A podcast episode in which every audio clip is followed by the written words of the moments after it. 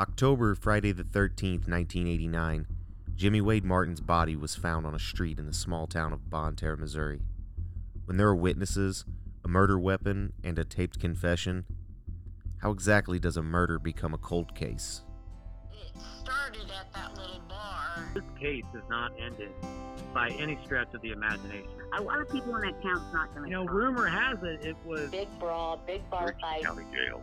And we're inmates. We have been working so hard on this. I can't be silent anymore. You know, like You know that guy that got killed here last night? There was rumors going around like the next We day. started doing a lot with Facebook. the question is what happened to Jimmy Wade Martin? From Blueburn Productions, this is Small Town Forgotten. I'm your host, Chris Holsey. We're very confident, like I said, that we've identified the other individuals that were involved in this, um, in, in the homicide. We know you want names, but you must understand that we can't say the names on this podcast. Not yet. We know who they are. We know that they are listening. We know that they are looking at the Facebook posts. We know that they are worried about what is to come. When we started this podcast almost a year ago, we didn't know. It's been five long months since our last podcast episode. We're all still here, still working, still holding on. Our listeners have been encouraging. We still have, the twins especially, people approaching us, giving us their prayers, their well wishes, and asking us when the next episode will come out. Asking us what law enforcement is doing. And asking that what if question. You know the one I mean. What if there is never an arrest? We were looking forward to using the title of The Arrest for this episode. But instead, we have more pieces to the puzzle to update you with. An arrest. It's so close. Something I wanted to ask you guys was all this time, even before Small Town Forgotten got started, um, you guys' patience has been. It, it had to be a difficult thing for you, and since Small Town Forgotten has been started, you've been so patient with us as the podcast and with the law enforcement during the reopening of the investigation. What's different now after Small Town Forgotten? I feel like um I'm being quiet, but I'm being heard. I don't think that I've ever had the feeling of this is just going to be another door shut in my face. You know, I feel like that Donnie Donnie cares. I feel like he wants this. You know, I feel like we want it so bad and I feel like he's kind of up there with us as far as just wanting it and Sean's famous words, you know, you are not alone. I don't feel alone anymore. And I feel like Small Town Forgotten proves that over and over again. Uh, we wouldn't be where we are without you guys. And we are not alone. and I think too, like so social media had whenever we first started this, social media wasn't as big and it has just became a really powerful tool for the voiceless. Um I felt like we weren't being heard and nobody was held accountable for not um, even listening to us. And it just seems like the podcast um, shed so much light and gave us a voice that we've never a platform for us to use our voice that we never had before. And it's holding certain people accountable. And like andy said donnie has been exceptional. Um, everything that he has said he was going to do has been done. And without small town forgotten and the police department i think we would still be voiceless So, no arrest yet. What if, though? Right? Thank you for sticking with us. When we started the podcast, I told you that I wasn't an investigator, and none of us on the small town forgotten team are. Although, at times, I think the twins might consider a career change. We are sons, fathers, mothers, daughters, husbands, and wives. We are a family waiting for answers. What happened to Jimmy Wade Martin 32 years ago devastated and changed so many lives. The tight knit Martin family tree was broken. Uncle Jim and Aunt Nisi were never the same. Aunt Nisi mourned herself to an early death. And Jimmy's sisters, Dodie, Dana, and Jeannie, they still grieve for his loss.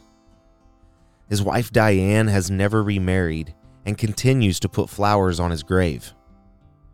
His twin daughters not only lost their dad, but lost him in a way that haunts them to this day. We are all in this for them.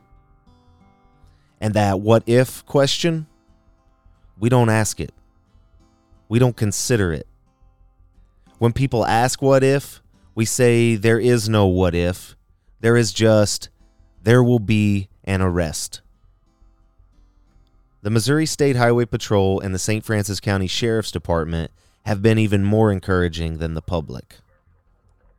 Considering the reopened investigation has been happening for eight months, are you all still as confident as when we originally talked that you're going to be able to bring the perpetrators to a trial? I am more confident. Yes, I believe as the investigation comes to a close, uh, that myself and the other investigators that have worked this case will will bring the investigation to the to a close in the very near future. I would even if say Go ahead, charges charges aside. I mean, not not get into specifics on that end of it, but from an investigator standpoint, I know Donnie as well as I and even Matt, we're very confident. Like I said, that we've identified the other individuals that were involved in this, um, in, in the homicide. Sean and I recently had a call with law enforcement to see what updates, if any, they could provide us on the case. That was Missouri Highway Patrol Lieutenant Donnie Crump, St. Francois County Sheriff's Department Detective Lieutenant Matt Wampler, and Missouri State Highway Patrol Corporal Andrew Woods. Lieutenant Donnie Crump, who just happens to be a childhood friend of producer director Sean Lee Martin, has consistently been in contact with us, checking in and making sure the twins know that this case is still important to law enforcement. He has been a leader in this investigation and instrumental in its progress. They appreciate that we are being patient and have been reassuring us that the stretch of time only means that they are being diligent and thorough. you know, there have been a lot of people that have come forward that didn't come forward 32 years ago that have identified themselves as uh, witnesses, and w- for whatever reason they didn't come forward then, but now they have have come forward. In order to not jeopardize a trial, they are not allowed to share any of their findings. They speak in vague generalizations, and it can be frustrating. But what keeps us going is the impression we get that the time that has passed is not because they can't find anything, but because they have found so much and spoken to so many people, and that is what is taking so long. I know there's more, though. More people out there who know something, or people that are talking but know more than they are saying. I asked Lieutenant Crump what he would say to people who are afraid to talk. What would you say to people who know something but are afraid to talk? Uh, I think they, they need to come forward. Um, you know, there are, we still believe there are plenty of people out there that uh, that know things that are either um, afraid to come forward because they you know they think they're going to be in trouble, or they're afraid to come forward because uh, of just fear for their family or themselves. And uh, you know, like we talked about earlier, you know, we're looking to to to bring to justice who the murderers were of Jimmy Martin, and uh, you know if you're just someone that has information, bring it forward. Um, if you're a fear for your family or for yourself, Missouri now has a uh, a witness protection program of sorts where there are resources and money out there for uh, protection. That's something that we've never had before that uh, is available for victims or witnesses of violent crime that need to be uh, protected from their assailants. They can't tell us who they have interviewed and who they haven't. They can't tell us what they've learned and what leads they are following up on. And they can't even give us an on the record, no comment when they scanned the yard and searched a property in Bonne Terre for evidence back in May. If you don't live in the area, you may have missed the Daily Journal article about how the Missouri Department of Natural Resources Special Unit, at the direction of the Missouri State Highway Patrol and the St. Francois County Sheriff's Department, used ground penetrating radar to look for evidence in the yard of a house on C Street in Bonne Terre. What is ground penetrating radar? It's a forensic device that has a remote sensing capability to find object anomalies in the ground. Simply put, they're using new technology to find buried evidence. We had to produce an episode, if only to address this news. I'm sure, like those who have reached out when we posted the Daily Journal article on Facebook, that you have questions. We were aware when it was happening, but were discouraged from filming. The murder happened on Mound Street and Division. Why would they be looking for evidence in the yard of a house on C Street? Who lived there? What were they looking for? What did they find? The quote from the prosecuting attorney's office only says, We are hopeful that the technologies available today that were not developed in 1989 will assist in finding a resolution to this case. Detective Lieutenant Matt Wampler told us that as well. I think we could say, just in general, that uh, there's new technologies available to us now was not available in 1989, and uh, the team of detectives that are currently working with this investigation are, are going to use every one of them to their advantage to bring this case to a close. C Street runs perpendicular to Division Street and is just one block away from the crime scene. In fact, you can literally see this house from the sidewalk where Jimmy Wade was murdered. We don't know what they found, or if they found anything at all. We can guess at what they were looking for. Was it the murder weapon? If Jimmy Wade wasn't killed with the landscaping timber, was he killed with a bat? And if so, I can't imagine that anyone would bury a bat when they can easily hide it. Or just planting the bat on someone else's property altogether. At the time, there was a neighbor who had a bunch of abandoned buses and vehicles and other junk in his yard. You could hide a bat on that property, no problem. But the police weren't searching on the junk property. No, we don't think it was the murder weapon. We think they're looking for something else that connects to Jimmy Wade's murder. And looking for it buried in this yard on C Street. Or looking for it hidden in the house. These people hit a human being with a blunt object repeatedly.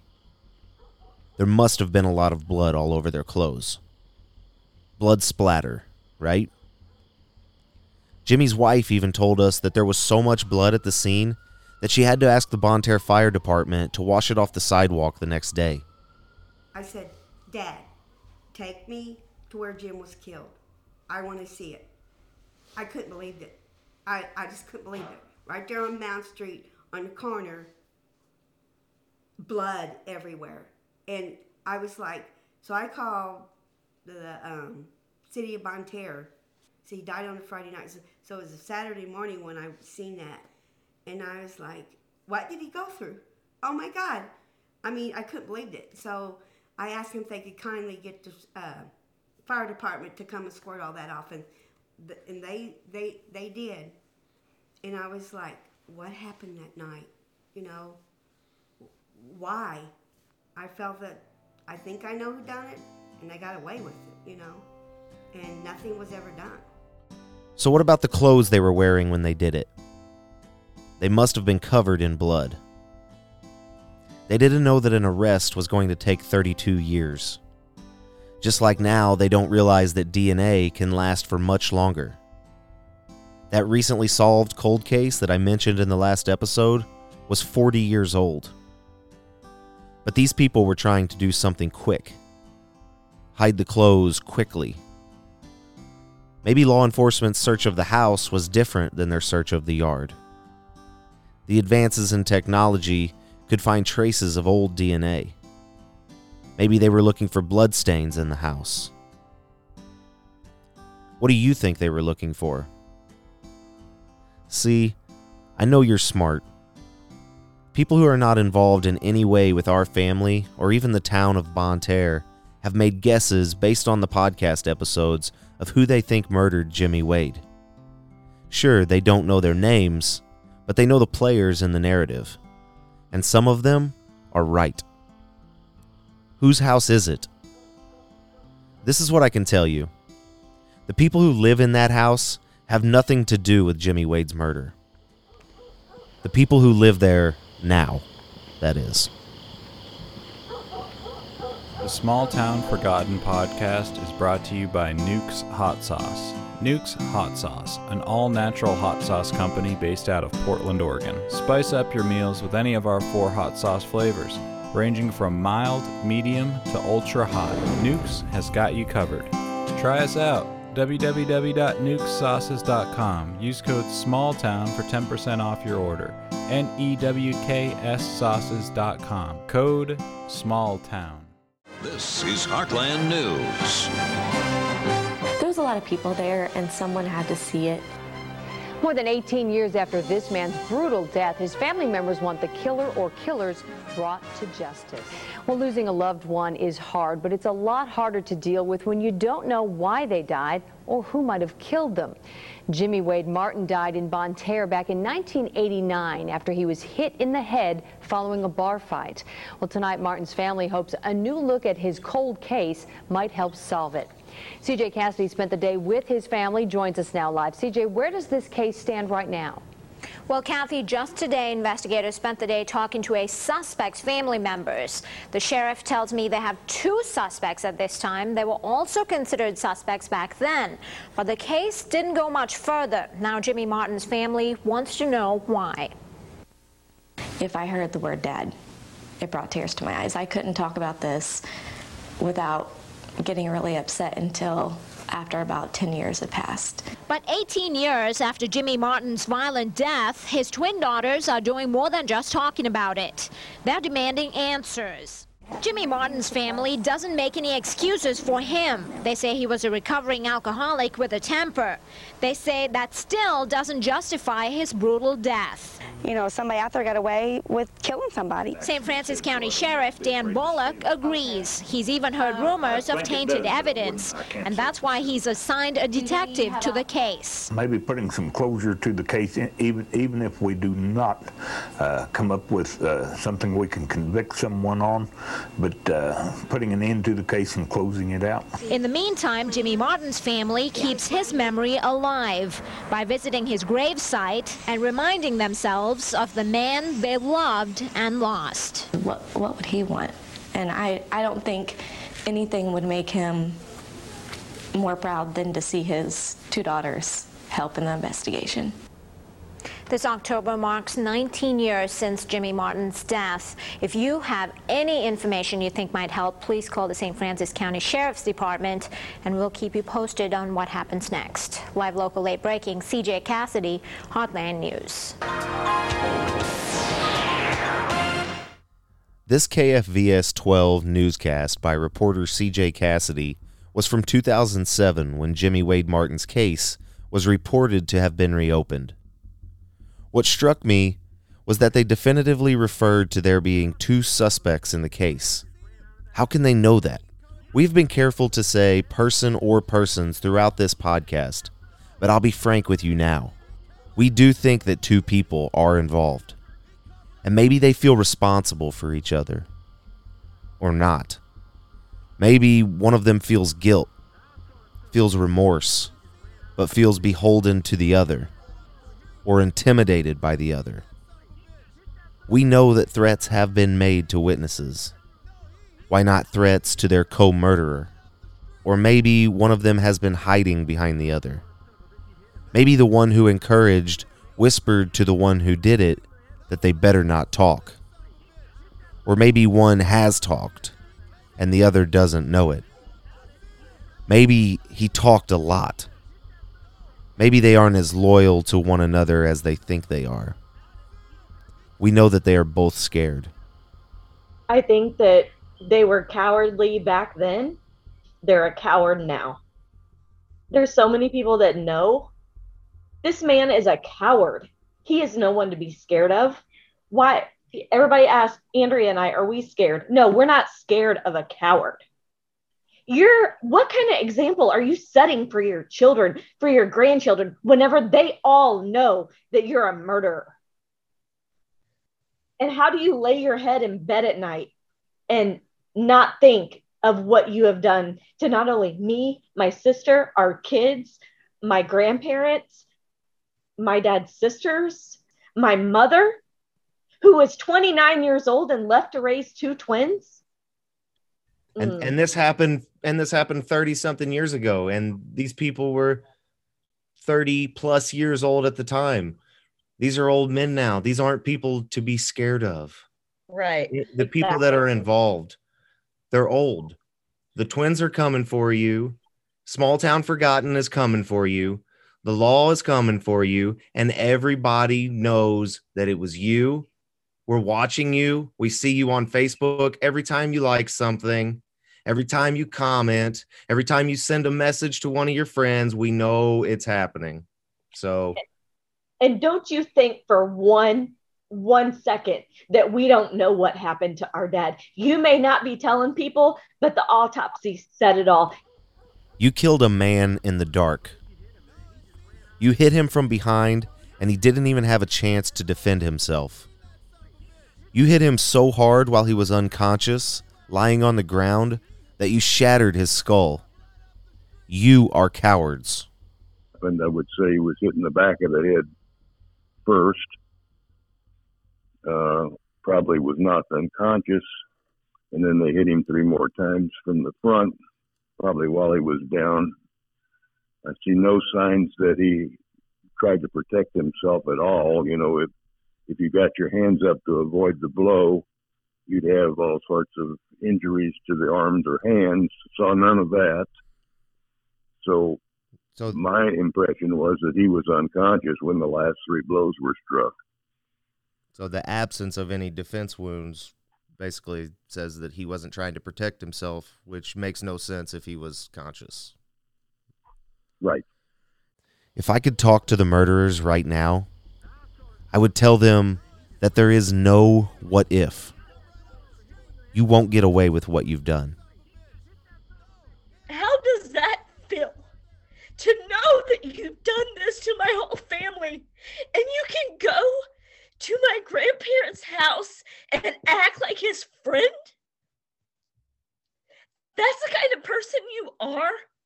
Come clean. Do the right thing.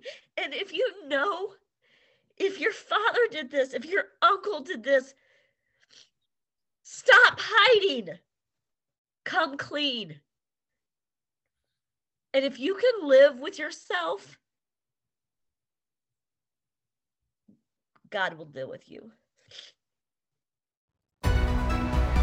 What's up, true crime podcast listener? Hope you're enjoying Small Town Forgotten, a podcast that takes place in my hometown of Bonne Terre, Missouri. Whenever you need a break from the true crime genre, come on over and see us at Mostly Superheroes, a podcast that discusses TV and film, old and new, things like Airplane or Game of Thrones. We talk about it all.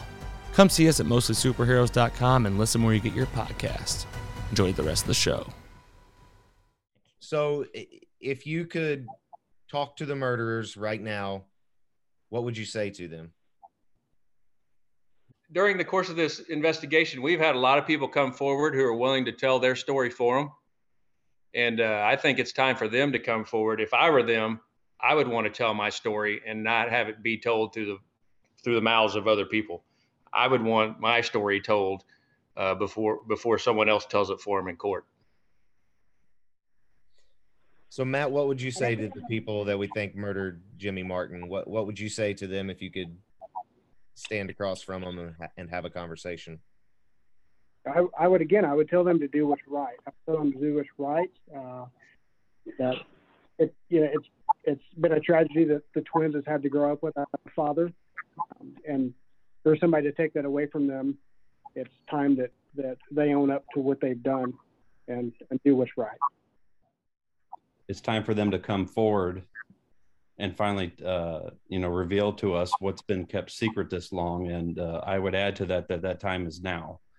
Um, we're not going to stretch this thing out. This investigation is coming to a close, and uh, that opportunity and that window to come forward to us and and uh, and and tell what's been weighing on their conscience is, is growing smaller and smaller. and uh, we're we're getting ready to come full force at whoever whoever is responsible for this, and we're gonna. I have a good feeling we're gonna close this case soon. Lieutenant Donnie Crump from the Missouri Highway Patrol was right. You should come in and tell your side of the story. You are old now, and you are scared, and I can only imagine how difficult it must be. But in order to achieve relief for your family and redemption for yourselves, in order to atone for your crime, you need to turn yourselves in now, today. So I have a new what if question for the people who did this. The people who murdered, who beat to death a husband, a son, a brother, and a father of twin girls. What if law enforcement is coming for you tomorrow? Small Town Forgotten is presented by Blueburn Productions, writer and executive producer Vanessa Martin, creative and executive producer Ashton Holsey, director and executive producer Sean Lee Martin, and myself. Small Town Forgotten is produced in association with Vagrant Media Productions, Brett Wiley, Jake Delalloy, Caleb Cook. Podcast distribution and digital strategy by Logan Janis with Kerrigan Ventures. Original music written and performed by Todd Holsey. For more information, please visit smalltownforgotten.com. Please like, follow, and subscribe on Facebook, Instagram, Twitter, and YouTube. Special thanks to the twins, Andrea and Angela, for their perseverance. I'm your host, Chris Holsey. Thanks for listening to Small Town Forgotten.